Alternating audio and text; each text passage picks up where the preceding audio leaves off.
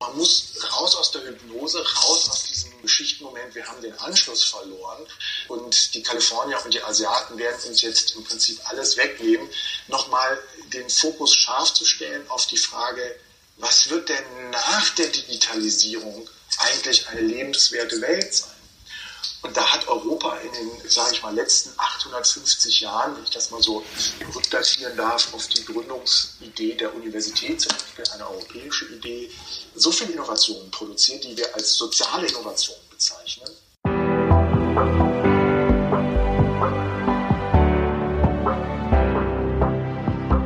Willkommen bei Breakfast Briefings, dem Management-Podcast von Business Circle. Erleben Sie Persönlichkeiten, die Sie inspirieren, bereichern und Ihr Fachwissen mit Ihnen teilen, weil Wissen verbindet.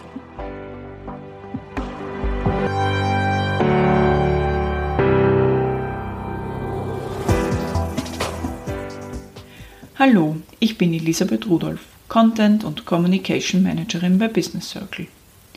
Digitalisierung spielt in nahezu allen unseren Bereichen eine Rolle. Für viele ist sie jedoch immer noch eine große Unbekannte, denn Digitalisierung hat viele Gesichter und auch viele damit verbundene Begriffe wie digitale Transformation, digitale Disruption oder digitale Revolution. All diese Begriffe haben eines gemeinsam, nämlich Veränderung. Wie diese Veränderung aussieht und was Digitalisierung überhaupt bedeutet, haben wir Stefan Janssen gefragt. Stefan Janssen ist Professor für Management, Innovation and Finance an der Karlshochschule Karlsruhe. Er war Gründungspräsident der Zeppelin-Universität und lehrt an der Stanford University.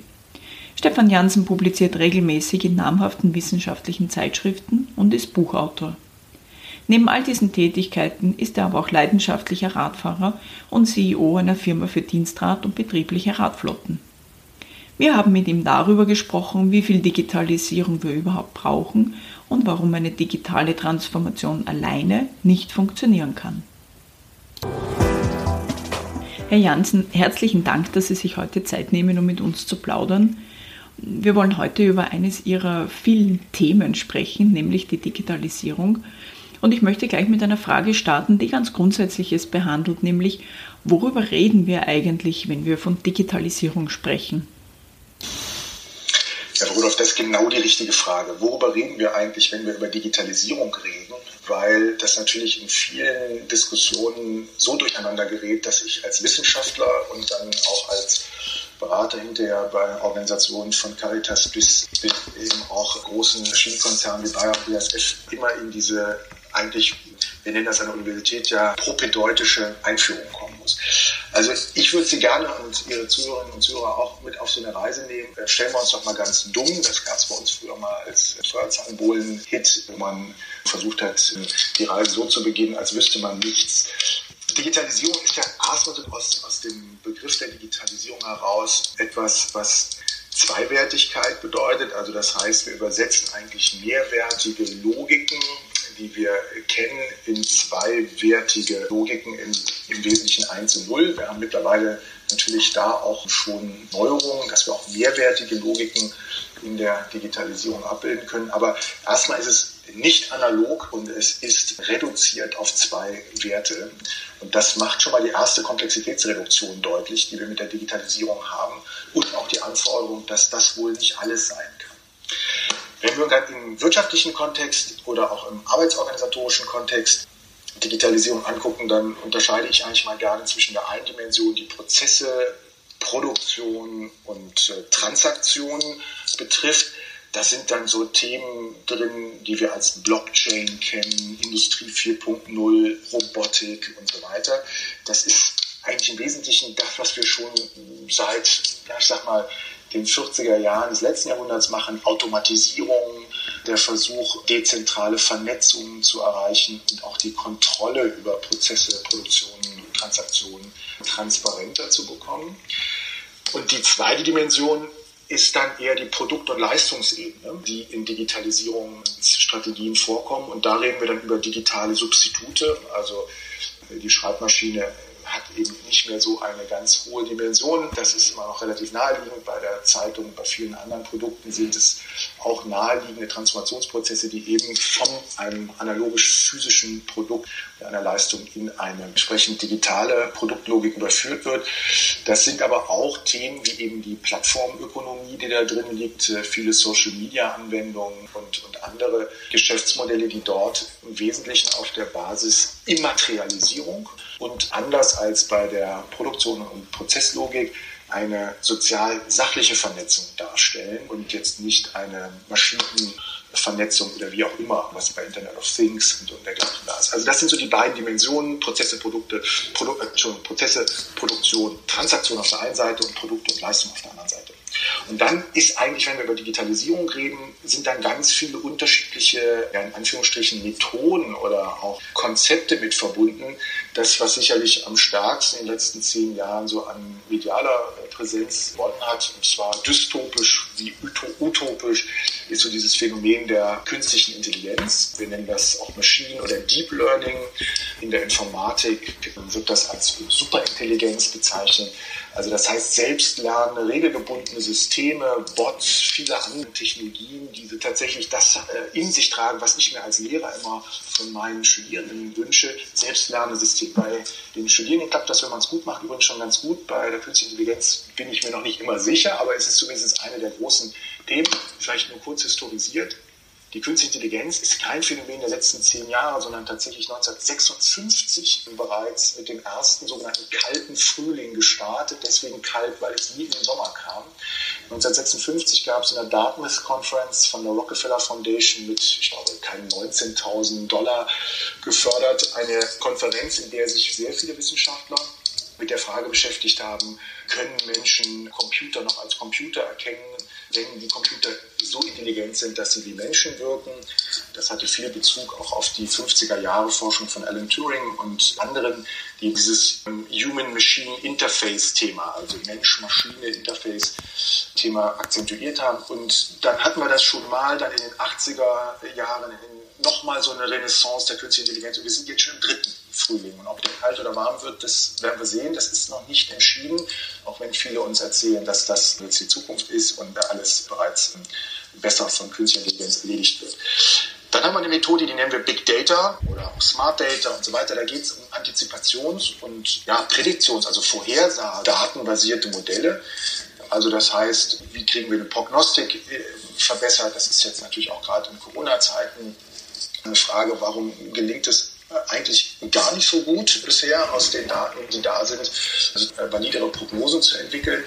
Aber da steckt eine große Hoffnung drin. Albert Einstein hatte das damals auch schon so, als das Thema mal aufkam, thematisiert, dass eigentlich Daten ohne Theorie nichts sind. Und ich glaube, das zeigt momentan auch, warum wir mit sehr vielen Daten, die wir haben, Bewegungsdaten, Gesundheitsdaten und so weiter, eigentlich noch keine Theorien haben, sodass danach wirklich etwas konkret besser ist. Aber es ist eines der großen Themen, natürlich auch mit Blick auf Datenschutzverordnungen und, und andere Themen, die damit verbunden sind. Und dann gibt es einen dritten Komplex, das ist das, was wir virtuelle Realitäten nennen. Das sind Formen der Kognitionserweiterung. Also wie nehmen wir Dinge mehr wahr, als jetzt mit unseren normalen menschlichen Kognitionen uns das möglich sind. Da gibt es so die ganzen Ideen der Cyborgs und ich hatte tatsächlich auch mal in Wien eine gemeinsame Veranstaltung mit einem ersten eingetragenen, Pass eingetragenen Cyborg. Da geht es um Themen Brain-Machine-Interface, also wie sieht die direkte Vernetzung zwischen neurologischen Prozessen und Maschinen aus, ob das Kameras sind oder andere, auch Kognitionsmaschinen. Also das ist ein Thema, wo ich sagen würde, das ist momentan noch sehr unterrepräsentiert auch im Hinblick auf digitale Bildung werden, glaube ich, viele Homeschooling-Kinder sagen, sag mal, warum kriege ich immer eine E-Mail oder ich darf mir sozusagen ein Word ausdrucken, wenn es doch ganz andere Welten gäbe, mit denen man lernen könnte. Also da scheint es irgendwie noch ein bisschen Entwicklungsbedarf zu geben. Umgekehrt muss man sagen, dass im Silicon Valley da tatsächlich sehr viele Firmen sehr viel Geld investieren, um genau das zu machen. Amazon äh, beispielsweise im Bereich automatisiertes Sehen oder auch Facebook, gerade bei diesem Brain-Machine-Interface-Themen. Ja, und dann das, das große Feld der Algorithmen, etwas, was Informatiker und Mathematiker sehr gerne immer äh, mit thematisieren. Normalbürger weiß eigentlich gar nicht genau, was ihm da passiert. Aber im Grundsatz geht es bei den Algorithmen natürlich darum, dass wir eine höhere Berechenbarkeit, Musterentdeckung, Entscheidbarkeiten verbessern sollen und diese Algorithmen als Assistenten, als Entscheidungsassistenten zur Verfügung stehen. Und die Diskussion, ob dann über uns entschieden wird, äh, mit uns oder wir mit ihnen, das ist eben genau momentan der Aushandlungsprozess. Die Transparenz der Algorithmen werden in der Regel in den privat geführten Firmen gehalten. Das heißt, die Öffentlichkeit kriegt es nicht mit.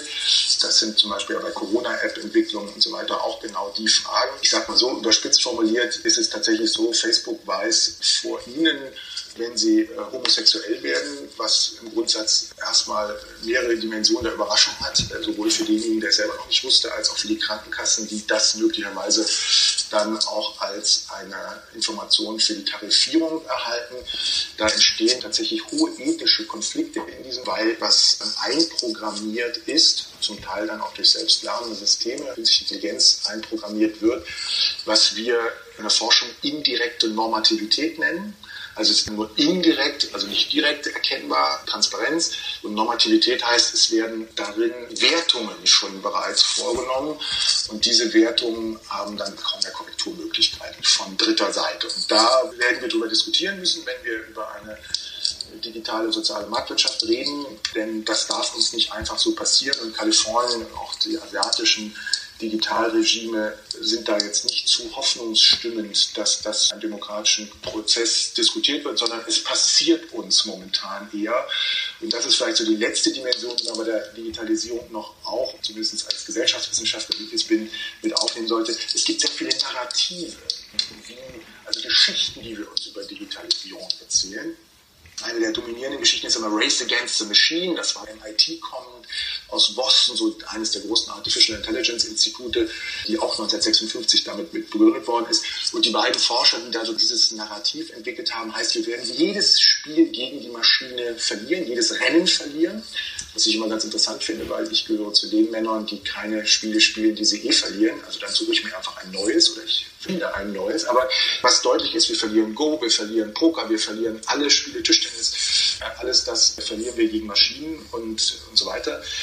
Anderes digitales Narrativ, was sehr dominant war, insbesondere auch in Deutschland. Ich war selber äh, acht Jahre lang im sogenannten Innovationsdialog der Bundeskanzlerin, die sich beraten ließ von einem kleinen Expertenkreis, was so die nächsten Innovationen sind. Und dort wurde dieses Narrativ die vierte industrielle Revolution erfunden, nachdem wir eben Elektrifizierung und andere industrielle Revolutionen schon hinter uns hatten. Und das ist auch insofern ein interessantes Narrativ, als dass es die erste Revolution ist, die nicht historisch nachträglich beschrieben worden ist, sondern wir sagen jetzt schon, sie wird kommen und sie ist schon, durch, dadurch, dass wir sie permanent erzählen, ist sie schon da. Und da muss man auch nochmal ein Fragezeichen hinter machen, ob das wirklich so ist. Und ein auch sehr prominent gewordenes Narrativ ist von Harari, dem israelischen äh, Historiker, der so erfolgreich ist, dass man manchmal selber äh, sich wundert, dass Geschichten so erfolgreich sein können. Aber da ist diese Geschichte des Homo Deus, also dass wir mit diesen ganzen Digitalisierungen, Kognitionserweiterung, mehr Daten, die künstliche Intelligenz, die Algorithmen, die uns schneller werden lassen, quasi einen Überblick bekommen, der gottgleich ist. Also das heißt, wir sind auf einmal in einer Situation, wo wir als Mensch mit all diesen quasi göttliche Qualitäten haben, Übersichten haben, die richtigen Entscheidungen treffen und, und, und.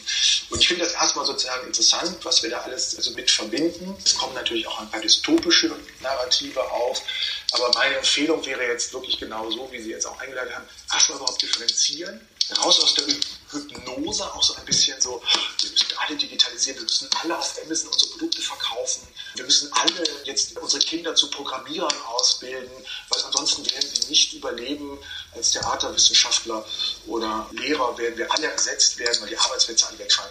Nein, das wird alles so nicht passieren, sondern jetzt gerade in Europa die Aufgabe, einfach mal ausatmen, kurz überlegen, was ist uns da alles passiert und sollte uns die Digitalisierung passieren oder sollten wir sie gestalten? Und unser Anspruch wäre gerade Europa ist in der Verantwortung, Digitalisierung zu gestalten und sie nicht uns passieren zu lassen.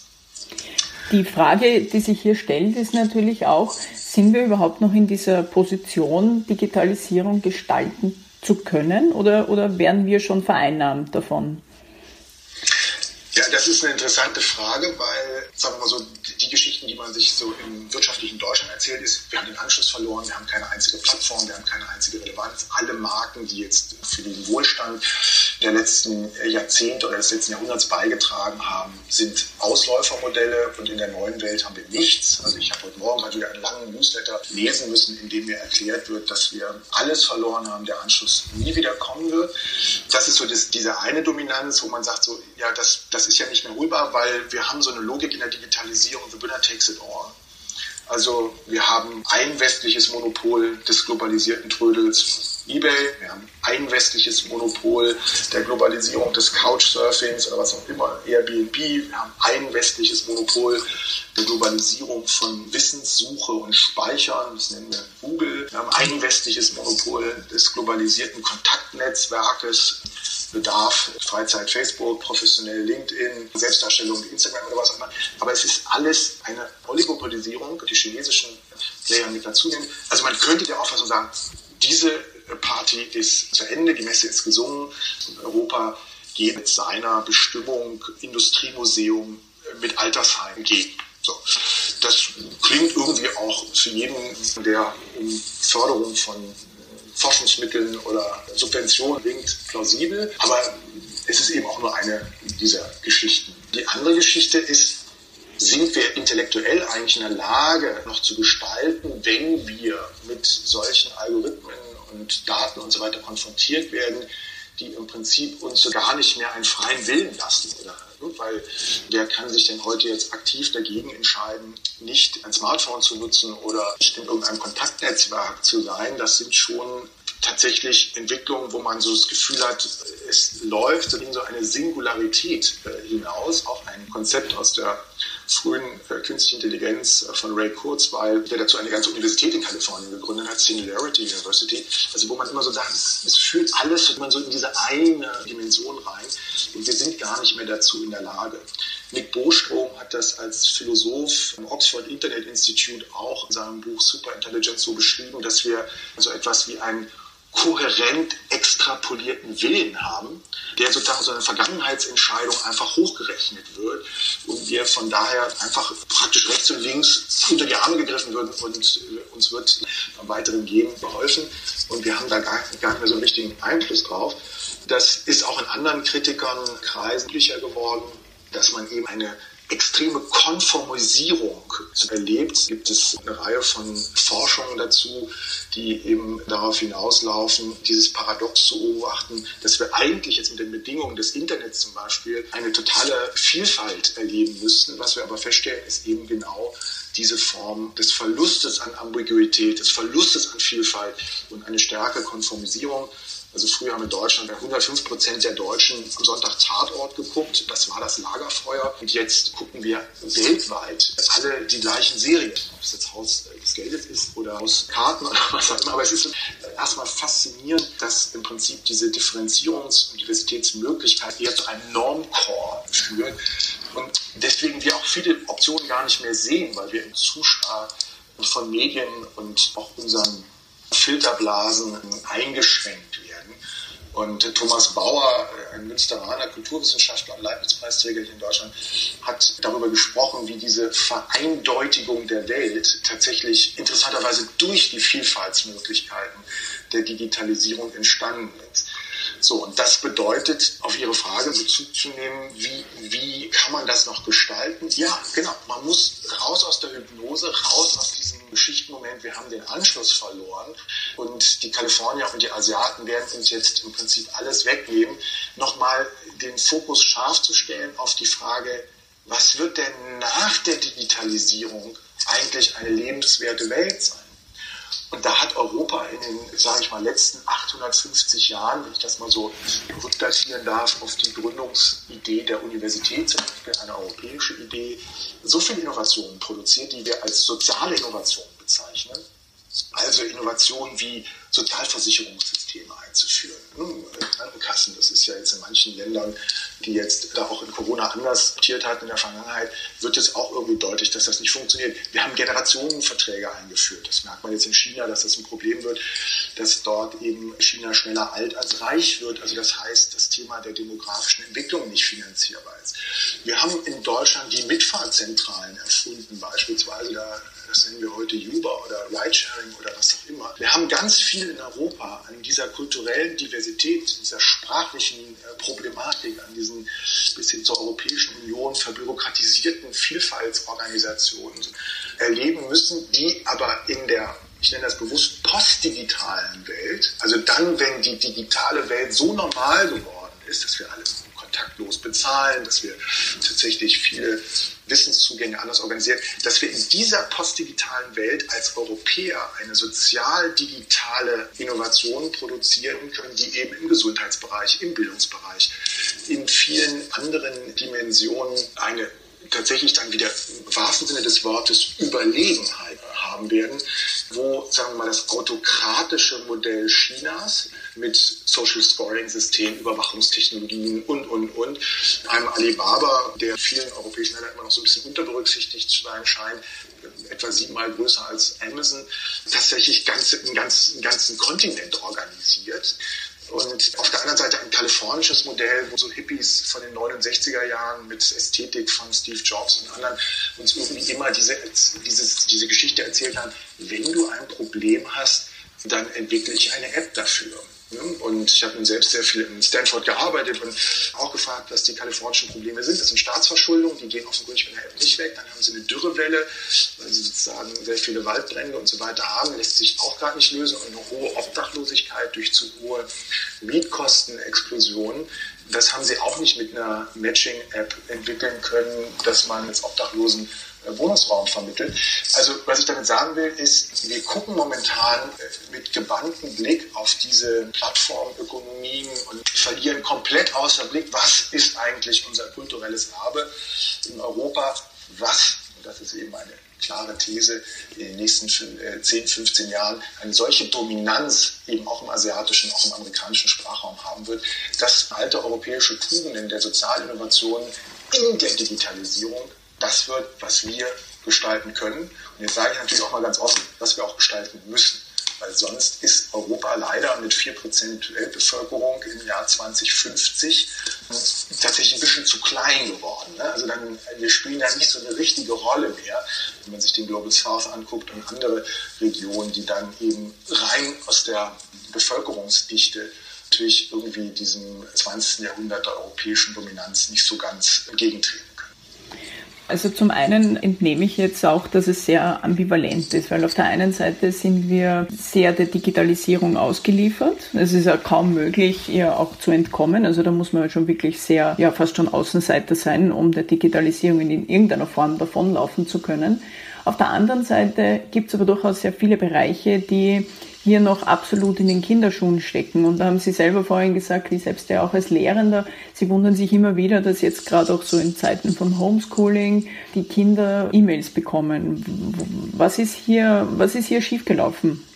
ja, das ist eine gute Frage. Was ist hier schiefgelaufen? Millionen von österreichischen und deutschen Eltern stellen sich diese Frage. Ich habe im äh, letzten Jahr ein, ein kleines Büchlein geschrieben, was ein bisschen für Kontroverse auch gesorgt hat hier bei unserem Philologenverband und so weiter. Das heißt die Befreiung der Bildung. Die These dahinter war, dass wir eine Zone haben, in der sich Bildung im 21. Jahrhundert deswegen neu erfinden muss, weil natürlich die Kids ein vollkommen anderes Kognitionsverhalten haben. Also das ist jetzt vielleicht auch nicht so ganz innovativ, dass man irgendwie glaubt, Schüler lesen gar nicht so gerne Texte oder machen gar nicht so gerne die Hausaufgaben von Mathelehrern oder lernen gar nicht so gerne Vokabeln, wie man das in der Schule macht.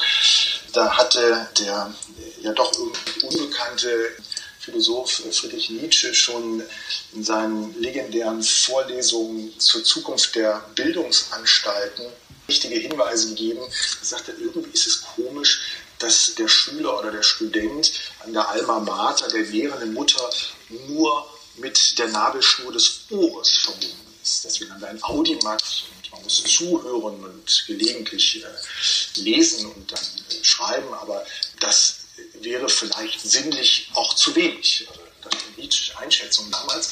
Und das ist natürlich in heutigen Zeiten ganz anders, weil wenn ich jetzt sehe, wie meine Studierenden oder auch meine Tochter lernt, dann ist das eben tatsächlich ein sozusagen real existierendes, ja auch nicht unkritisches Puzzle von YouTube-Tutorials, äh, von Gamification, in denen viel Logik, äh, Mathematikaufgaben oder auch Vokabeln das gelernt wird, nämlich mit dem nächsten Level und nicht ein Smiley vom Lehrer gut gemacht und, und so weiter. Also kurzum, wir haben durch die Digitalisierung, und das war diese These in meinem Buch Die befreiende Bildung, Möglichkeiten, die Vermittlung von Wissbaren deutlich zu professionalisieren, zu inszenieren, zu dramatisieren, zu spielerischer gestalten zu lassen, also Edutainment-Formate und so weiter, wie man das nennt, entwickeln.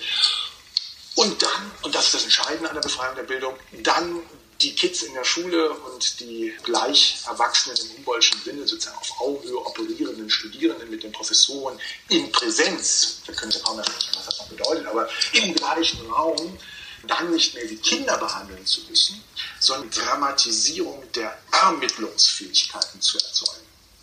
Also Vermittlung stärker auf die Digitalisierungskanäle zu verlagern, in den Kognitionen, die funktionieren, Manche können einfach nachts um 22 Uhr sehr gut YouTube-Tutorials lernen äh, und, können das dann auch. Andere lesen tatsächlich Bücher, nicht nur herausgerissene, schlecht kopierte Seiten oder was auch immer. Die Dritten machen eben Spiele. Das ist die Vermittlungsseite. Und bei der Ermittlungsseite in Kopräsenz wirklich den Fragen der Schüler und Studierenden nachzugehen und nicht den Lehrplänen äh, dessen, was man sich als Staat noch überlegt hat, was in den Kanon gehört. Und das wird im 21. Jahrhundert eine absolute äh, Herausforderung werden, wie wir das Lernen organisieren. Und das müssen wir neu lernen. Und zwar auch mit allen Rollen. Eltern, äh, Lehrerinnen, Lehrer, Professorinnen, Professoren, äh, Schüler und Studierenden. Das ist momentan ein Aushandlungsprozess. Und der Reflex jetzt bei Corona war dann so erstmal, naja, die müssen ja irgendwie beschäftigt werden. Und dann kriegen die eben Hausaufgaben des bereits Vermittelten nochmal zur Verfügung gestellt. Und in Deutschland war ja sofort der Reflex, das Wichtigste ist, wir müssen die Prüfung sicherstellen. Also alle Jahrgänge, die jetzt Prüfungen haben, Übergangsprüfungen oder Abiturprüfungen, äh, das, das muss in den Vordergrund gestellt werden. Meine These ist, die Prüfung ist tatsächlich eines der absoluten Implosionsmomente der Bildung, weil das, was heute geprüft wird, das kann Alexa zum größten Teil so einfach mit einer kurzen Frage beantworten. Das heißt, also auch die Logik des Überprüfbaren von einem Bildungsprozess ist nicht mehr mit Multiple Choice oder Logiken denkbar, sondern das ist tatsächlich mit Selberdenken oder Dagegendenken, ein eigenes Argument bauen und so weiter verbunden. Und das ist etwas, das kann man vom Kindergarten an trainieren. Das ist das Interessante, das Wissen, dass Neugier ist eine kulturanthropologische und neurologische Konstante. Also wir sind zur Neugier verdammt, ansonsten werden wir auch depressiv übrigens.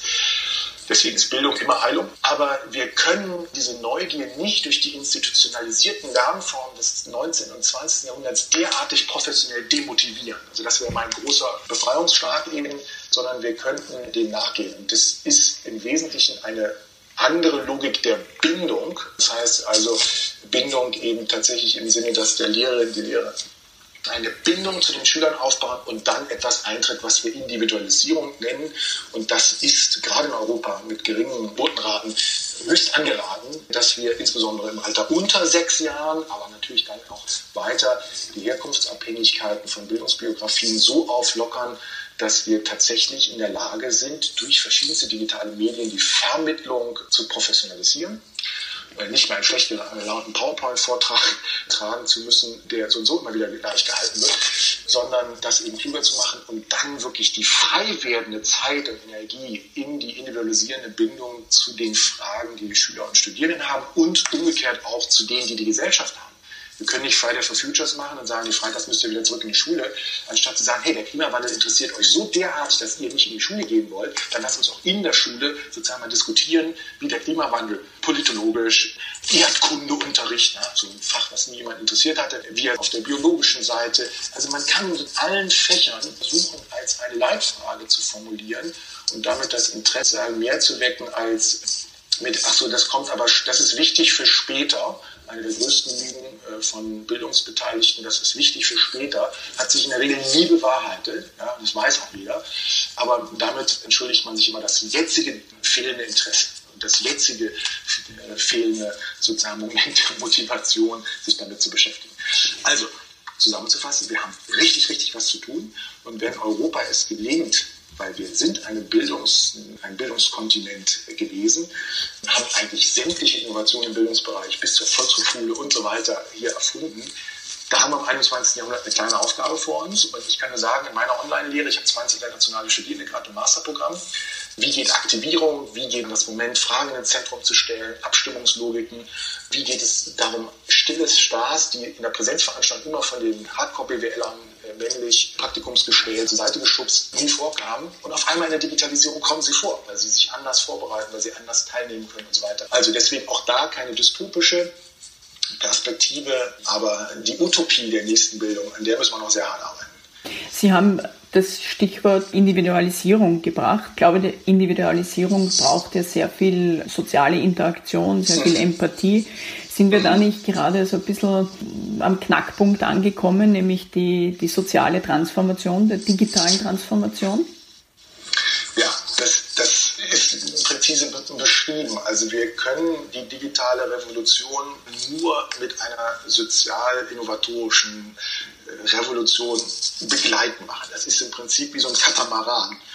Also jetzt ich als sozusagen passionierter Fahrradhändler würde sagen, es ist ein Tandem, anders, anders funktioniert das nicht. Und die Frage, die sich eben hier stellt, ist, sind wir als Menschen darauf vorbereitet? Da würde ich sagen, ja. Also die Corona-Solidarität hat einige neue Formen hervorgebracht. Bei uns Deutschland gibt es nebenan.de oder die Renaissance der Nachbarschaftshilfe, auch die Form der virtuellen Coachings, äh, Meditationen und verschiedenste Formen auch der Fürsorge, die wir miteinander entwickeln, auch in der Telemedizin, die so verstaubt irgendwie 20, 30 Jahre nicht, nicht aus den Töpfen kommt. Aber da merkt man, da passiert was. Umgekehrt muss man aber sagen, dass es sich zum Beispiel im Ausbildungskontext an Universitäten noch nicht richtig widerspiegelt. Also eine meiner Forderungen auch bei den Digitalgipfeln, die dann irgendwie immer mit EU-Beteiligung, also wir hatten gerade eine Veranstaltung auch vor zwei Jahren gehabt mit der damaligen Verteidigungsministerin und dann späteren Kommissionspräsidentin von der Leyen gemacht haben, wie kann Europa eigentlich diese Digitalisierung stemmen? Dann kommt immer das, wir müssen mehr in die MINT-Fächer investieren, Medizin, Ingenieurwissenschaften, Naturwissenschaften, Technik und so weiter. Und ich war so, warum eigentlich? Also die Chinesen haben momentan 800.000 Absolventen im Jahr. Das ist so kaum toppbar. Und vielleicht sollten wir eher sowas, was wir eben können, also ich nenne das mal Humanities on Tech, fokussieren. Also das heißt, wir müssen Kulturwissenschaften, Sozialwissenschaften in der Informatik äh, entwickeln. Oder umgekehrt, Kulturwissenschaften also mit der Informatik und den Technikwissenschaften in Verbindung bringen, um damit eine interdisziplinäre Kompetenz zu erbringen, damit genau dieser Knackpunkt, den Sie da beschrieben haben, uns nicht in 1 und 0 zerfällt. Ne? Also die 1 ist sozusagen die, die ja durchkommen, die das alles können. Die haben so Botik im Kindergarten, im Elite-Kindergarten mit 4000 Euro Studien, äh, Kindergartengebühr so beigebracht bekommen. Und die anderen fahren hinten runter und dürfen dann noch für Amazon die Pakete ausfahren. Also das, da müssen wir tatsächlich aufpassen, dass uns das nicht wegkippt. Aber ich bin auch dort optimistisch, weil wir dürfen natürlich nicht ganz auch vergessen, das, was uns jetzt gerade mit der Digitalisierung passiert, die wir noch nicht so gestalten, ist ein Phänomen, das ist gerade eine Generation alt. Also ich bin jetzt selbst 48, habe mein Studium begonnen in dem Jahr, in dem der Internetbrowser erfunden wurde, 1993 und war 1999 das erste Mal in Stanford für meine Promotion und habe dort die beiden Google-Gründer kennengelernt und musste irgendwie sehr schmunzeln, weil ich eben dachte, eine Suchmaschine braucht man 1999 nun wirklich nicht mehr. Es gibt ja schon Yahoo.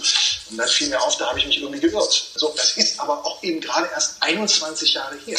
Alibaba als größtes Handelsunternehmen der Welt ist 21 Jahre alt. Ne? Das ist alles nicht besonders stark, die historisiert. So, das heißt, wir, wir haben schon jetzt die Möglichkeit, wie bei der Elektrifizierung oder eben auch bei der Erfindung der Eisenbahn oder bei anderen disruptiven, epochalen Erfindungen, wir müssen das nachvollziehen, wir müssen es auch nachforschen, wir müssen es nachregulieren Und dann kommen wir so in diese Gestaltungslogik rein. Und das ist eben mein Wunsch, dass Europa sich daran erinnert, dass sie das immer gut konnten. Und deswegen uns genau dieser, diese, diese Balance zwischen, ja, es macht tatsächlich Sinn, bestimmte Daten zu erheben, um damit Wohlfahrt zu erhöhen, Sicherheit zu erhöhen, Gesundheit zu erhöhen. Aber wir machen es unter europäischen Bedingungen einer Datenschutzgrundverordnung, die beispielsweise eben auch im äh, internationalen Kontext höchste Aufmerksamkeit erreicht hat. Also ich denke, wir hatten viele Witze über die Europäische Union, wie standardisiert werden und so weiter. Und auf einmal ist mit der Datenschutzgrundverordnung uns etwas gelungen, wo Facebook, ähm, Amazon, Apple alle sehr, sehr aufmerksam sind und übrigens ja auch in Deutschland ja zum Beispiel an den Universitäten genau in diese Felder investieren. Also ethische Fragestellungen, Data Governance und so weiter wird in München beispielsweise von Facebook finanziert. Google ist jetzt bei mir am Humboldt-Institut für Internet und Gesellschaft einer der Förderer, die wir uns mit den gesellschaftlichen Folgen des Internet in der Forschung beschäftigen in Berlin. Oder Amazon ist in Tübingen am Max-Planck-Institut eben engagiert, um sich die Folgen von automatisiertem Sehen und den ganzen, was weiß ich, Verkehrsüberwachung und Massenbewegungsdaten, Analysen und so weiter, sich damit auseinanderzusetzen auseinanderzusetzen. Und das bedeutet, Europa kriegt wieder dort auch von diesen sagen wir mal, großen Plattformanbietern und Technologieanbietern wieder eine Zuschreibung von, naja, die denken das offenkundig schon komplexer, denn wir wissen aus der Innovationsforschung auch, es gibt Problemlösungen, die werden uns momentan sehr viel versucht anzubieten, also für Probleme, die wir haben, einfach Lösungen, digitale Lösungen anzubieten. Es gibt aber auch sogenannte Lösungsprobleme. Das ist ein Hinweis, den Niklas Luhmann, ein Systemtheoretiker in Deutschland, schon früh gemacht hat.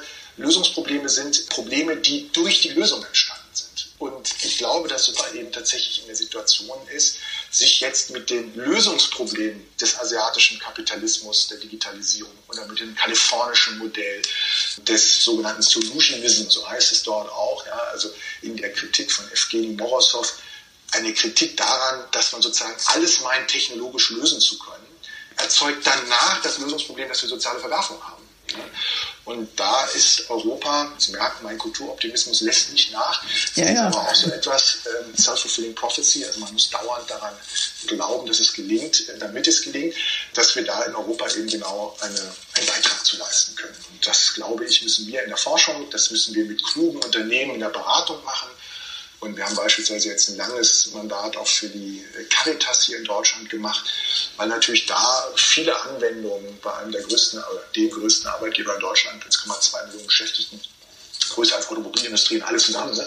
nur eine Wohlfahrtsorganisation, die da eben in diese sozial digitale, innovatorische Dimension einsteigt und sich natürlich als Caritas Gedanken darüber macht, wie hängt Empathie, Altenpflege und Robotik zusammen, wie hängt Datenvorsorge, also Big Data und Predictive Science äh, miteinander zusammen, wenn wir eigentlich Frühwarnsysteme haben, weil wir alles, was an sozialem Elend in der Gesellschaft passiert, vorher wissen, weil wir direkt dicht am an den Personen dran sind und so weiter, dass da auch eine Verantwortung dann wahrgenommen wird, wo ich sage, ich setze sehr viele auf den sogenannten dritten Sektor, die eben über Wohlfahrtsorganisationen, Sozialunternehmen und so weiter genau diese Form der digital-sozial-innovatorischen Leistungen einen Beitrag leisten zu etwas, wo ich eben sage, das ist im Prinzip ein neues Narrativ, eine neue Geschichte, die wir seit 1946 in Deutschland eben mit der äh, sozialen Marktwirtschaft uns damals äh, ausgedacht haben nach dem Zweiten Weltkrieg.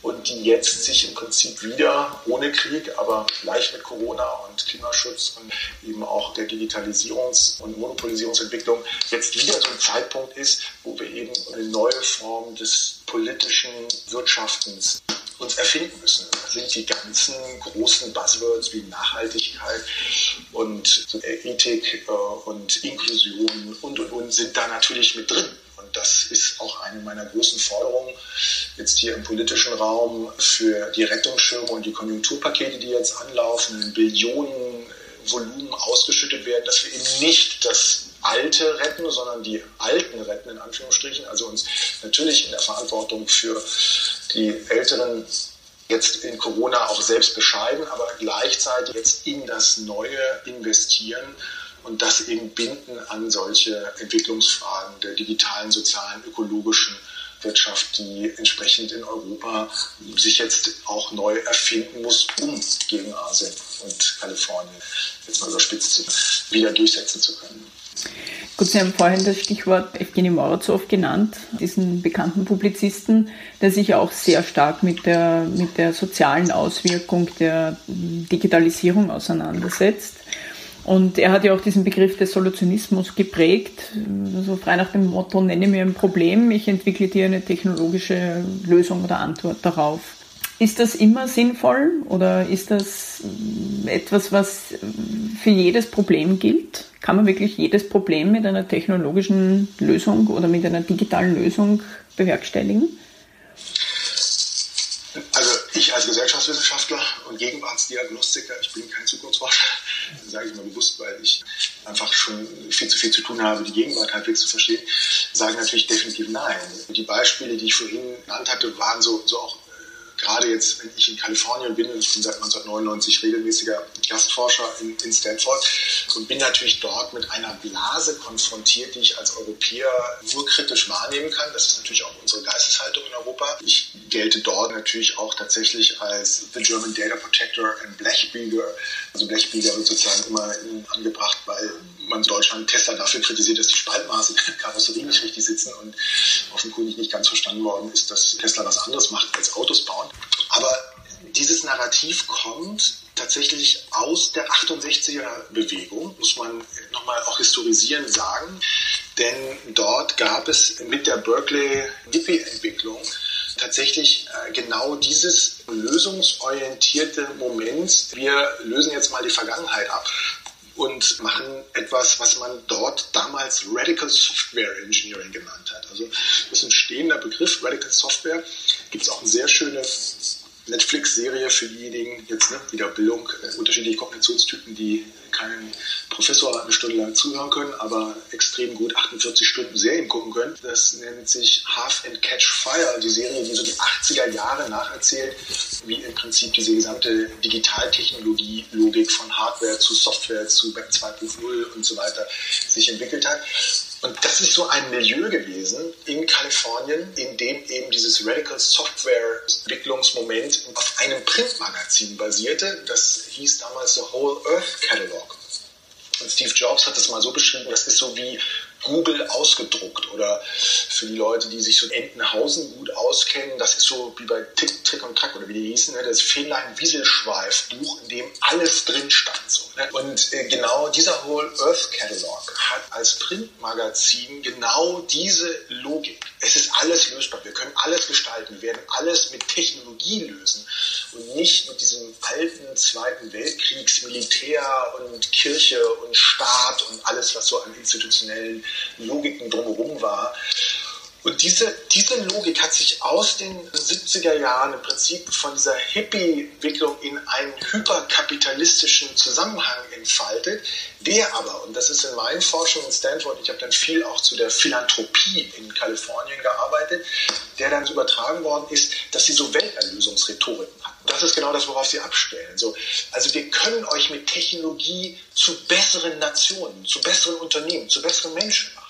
Und diese, diese Narrative, dass wenn man Larry Page und Sergey Brin, weiß ich, von Google zuhört, dann ist bei Mark Zuckerberg mit seiner Initiative, der hat auch eine vermeintlich philanthropische äh, Stiftung gegründet mit seiner Frau, was keine ist, sondern eine haftungsbeschränkte Gesellschaft. Aber da kommen so Narrative, die gehen auf Welterlösung, auf hoffnungsvolle Utopie ja, hinaus. Und das, das kann man denen auch gar nicht überlegen. Das ist genetisch in dieser Filterblase wirklich tief drin auch stark sozialisiert, dass wir etwas Gutes tun wollen mit der Technologie. Und man ist sich gar nicht so sicher, wollen wir das überhaupt? Ja? Ist jetzt gut gemeint auch wirklich gut oder ist es vielleicht doch einfach nur eine alte kapitalistische Idee, Monopole zu erzeugen. Also das ist unentschieden momentan, aber Fakt ist, dass sich in Kalifornien die Stimmung dreht. Also das muss man auch ganz klar sagen. In den letzten Jahren merkt man erstmal an den Kindern dieser ganzen Gründergeneration, die dürfen nicht so viel Smartphones benutzen, dürfen nicht mit künstlicher Intelligenz in Kontakt kommen und so weiter. Also sie werden ganz, ganz oldschool auch unterrichtet beispielsweise.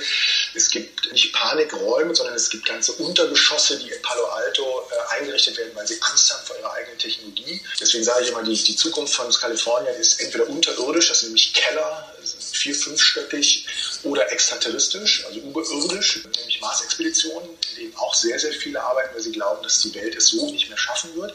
Also auch da wieder alles Technologie getrieben, wie man sich aus diesem Elend rausbewegt. Und Deswegen spüre ich schon, dass da auch eine, eine, Veränderung erkennbar ist, auch in Kalifornien, dass da auch Ängste bestehen über dem, was sie da selber gerade lostreten. Schönstes Beispiel war, Facebook hat künstliche Intelligenzen miteinander ins Gespräch gebracht mittlerweile viel erzähltes Beispiel auch auf Konferenzen, sicherlich auch bei Ihnen. Aber diese, diese schöne Geschichte, dass sich die künstliche Intelligenz eine eigene Sprache entwickelt haben, weil Englisch einfach nicht cool genug war, nicht effizient genug war oder was auch immer. Aber da war es wenigstens noch möglich, die beiden künstlichen Intelligenzen abzustellen. Ja, und es gibt vielfach jetzt die Frage, dass bei Blockchain dezentral basierter Technologie künstliche Intelligenzen sich vielleicht gar nicht mehr ausschalten lassen. So, und wenn das passiert, dass man das nicht mehr ausschalten kann, dann kommen alle Science-Fiction-Romane wieder ins Spiel und so weiter. Und haben wir dafür eine technologische Lösung? Keine Ahnung. Strom äh, rausstecken wird offenkundig nicht, weil die versorgen sich anders und so weiter. Also was ich damit sagen will, ist, die Technologie wird immer ein Innovations- und auch Wohlfahrtstreiber sein, aber sie wird niemals in der Lage sein, ein kluges, menschenwürdiges Leben zu haben. Ich bringe noch mal ein letztes Beispiel, weil ich damit auch unternehmerisch und beraterisch immer stark mit konfrontiert bin. Das ist das Thema Stadtentwicklung. Wir haben diesen Megatrend Urbanisierung, wir reden über Smart Cities, über die intelligente, datenbasierte Stadt. Und da werden uns also Dinge erzählt, die sind spektakulär. Google hat dafür, also Alphabet, die Muttergesellschaft, hat dafür eine Tochter gegründet, die nennt sich Cyborg Labs. Die macht im Prinzip nichts anderes als eine komplett automatisierte Stadt, basierend auf Robotik und Algorithmik und nimmt uns so das ab, was wir jetzt in Europa ja jahrhundertelang geübt haben, wie baut man kluge Städte und wie schafft man lebenswerte Qualitäten da drin und so weiter. Und da kommt eine solche Technologiegetriebenheit, dass ich glaube, dass in diesen Städten möchte wirklich gar keiner leben. Aber das ist eben jetzt unsere Aufgabe, genau gegen diesem Solutionism technische Orientierung, so eine Problematisierungsfähigkeit erstmal zu entwickeln. Und ich glaube, da sind jetzt Österreicher natürlich besonders qualifiziert, ein bisschen zu problematisieren und auch ein bisschen vielleicht äh, äh, dagegen zu diskutieren, ob das wirklich so sein muss und ob es nicht doch alles den Bach runtergeht. Das ist gut. Also da, man muss den Österreichern und den Skeptikern in Deutschland sagen, ja, ihr seid auf der Gewinnerseite des 21. Jahrhunderts, weil genau darum geht es. Also diese Lösungsprobleme frühzeitig zu erkennen und dafür wiederum Geschäftsmodelle zu entwickeln, die inklusiv sind, also alle Beteiligten einbringen, die nachhaltig sind im ökologischen Kontext, denn wir müssen ganz offen sagen, viele der Digitaltechnologien erzeugen diesen Klimawandel, den wir gerade haben, weil die ganzen Serveranlagen gekühlt werden müssen, es müssen Kabel so unter Eis gelegt werden, damit es überhaupt noch irgendwie funktioniert. Also kurzum, diese Nachhaltigkeit braucht es auch und es braucht auch eine soziale Akzeptanz dieser ganzen Technologien, damit sie auch überhaupt in ihrer produktiven Wirkung funktionieren. Also deswegen definitiv Evgeny Morozov, einer der frühen Kritiker, auch ein sehr junger, auch ein Stanford gewesen, auch hier in Berlin, der sich dazu geäußert hat. Es gibt ein anderes sehr schönes Buch von Cathy O'Neill, was ich so ganz schön von der Formulierung The Weapons of Math Destruction heißt es im Original. Wir würden heute in Deutschland sagen, wahrscheinlich die Mathe-Vernichtungswaffen. Ja, also dass uns sozusagen Technologie angeboten wird, die durch Algorithmen so durchmathematisiert ist, die wir nicht verstehen, die aber selber Waffen werden. Wir kennen das so ein bisschen aus dem Finanzmarkt auch, dass wir dort die Massenvernichtungswaffen durch Finanzprodukte erlebt haben. Aber wir müssen uns damit eben beschäftigen. Und dann ist es natürlich gut, wenn man Mathematik, Statistik, Algorithmik und Informatik wirklich beherrscht, aber nicht im Sinne, um dort weiterzumachen, sondern um es anders zu machen. Also vielleicht wollen wir doch dann in Zukunft wieder mehr analoge Lösungen präsentiert bekommen und uns nicht nur auf die Digitalisierung und vielleicht die falsche Umlegung versteifen. Es war unglaublich spannend, Ihnen zuzuhören, mit Ihnen plaudern zu können, welches Wissen Sie verfügen und über welchen Erfahrungsschatz. Es hat mir unglaublich viel Spaß gemacht. Ich habe wieder sehr viel dazugelernt. Ich möchte Ihnen zum, zum Schluss jetzt sehr, sehr herzlich für Ihre Zeit danken und dass Sie uns sehr tiefe Einblicke in den Bereich der Digitalisierung und wie wir damit umgehen gewährt haben. Ja, vielen Dank, Frau Rudolph. Also zunächst erstmal ist es mir mal ganz wichtig, natürlich haben Professoren immer so ein Beeindruckungswissen. Das ist auch genau so natürlich immer eingesetzt, dass alle anderen sagen, oh, aber ich hoffe, dass ein Anregungswissen war, um die wichtigen Fragen selber zu stellen, über die Professoren noch gar nicht nachgedacht haben, weil sie ja die ganze Zeit Geschichten erzählen. Also von daher ist mir immer im Humboldtschen Sinne wichtig, dass auch Ihre Zuhörerinnen und Zuhörer und auch Sie das nicht als, als solche Beeindruckung nehmen, dass man hinterher dann tatsächlich sitzt, sondern es ist genau das Umgekehrte. Wir müssen eigentlich uns von nichts beeindrucken lassen, was uns da erzählt wird und welche Dominanzen da entstehen und welche Unternehmen jetzt für die nächsten 500 Jahre Weltbeherrscher werden und welche Autokratien auf Ewigkeit durchbestehen. Also wir sollten uns von nichts beeindrucken lassen, allerdings auch nicht von uns selbst. Und das ist auch immer eine wichtige Einschränkung, weil man natürlich auch selbst ein bisschen Hybris entwickelt, dass man da schon durchkommt und alle anderen natürlich nicht so schlau sind wie man selber. Das ist vielleicht so das eine. Das andere, Rudolf, das, was Sie zum Schluss gesagt haben, das wollte ich einfach nur nochmal auch mit meinem Gang verbinden, aufgreifen. Ja, ich glaube auch durch die Digitalisierung und auch durch diese Phase, die wir jetzt gerade in dieser Corona-Lockdown-Phase und dieser Kontaktsperre und diesem Social Distancing, alles Fallbegriffe, die wir uns, glaube ich, relativ schnell auch vergegenwärtigen können, weil wir haben uns nicht sozial distanziert, sondern nur körperlich infektionell distanziert, dass das eine Renaissance des Körperlichen eine Renaissance des Emotionalen, eine Renaissance des Intuitiven, eine Renaissance auch des Umarmens erzeugen wird, die wir noch gar nicht so richtig abschätzen können, glaube ich. Also das ist etwas, was ich so einfach mag, dieser Unterdruck, den wir jetzt alle spüren an Körperlichkeit, an auch der so Form der physischen Wertschätzung und so weiter. Deswegen bin ich sehr gespannt, wie lange Corona-Faust, äh, der Ellbogengruß noch hält und wie intensiv vielleicht die Umarmungen werden. Und wir werden, so wie die Österreicher immer Barbar und rechts und links Küsschen und die Schweizer gleich dreimal, vielleicht werden auch die Deutschen da einen Fünffachgruß erfinden, weil wir uns so nah sein wollen. Also genau das, Bruder, liegt mir auch so ein bisschen am Herzen. Wir haben jetzt schon viel miteinander zu tun gehabt, weil wir bei Business Circle das ein oder andere Mal zusammengearbeitet haben. Dadurch sind wir uns wirklich schon nah gewesen, können das auch im digitalen Raum nochmal in einer anderen Art und Weise zum Ausdruck bringen. Und nicht dazu mehr, ich freue mich auf alle Ihre Teilnehmerinnen und Teilnehmer auf den nächsten Konferenzen. Sehr gut, wunderbar. Wir freuen uns natürlich auch und wir alle hoffen, dass eine Form der Normalität bald wieder zurückkehren wird dass wir Sie dann auch wieder live begrüßen dürfen bei unseren Veranstaltungen.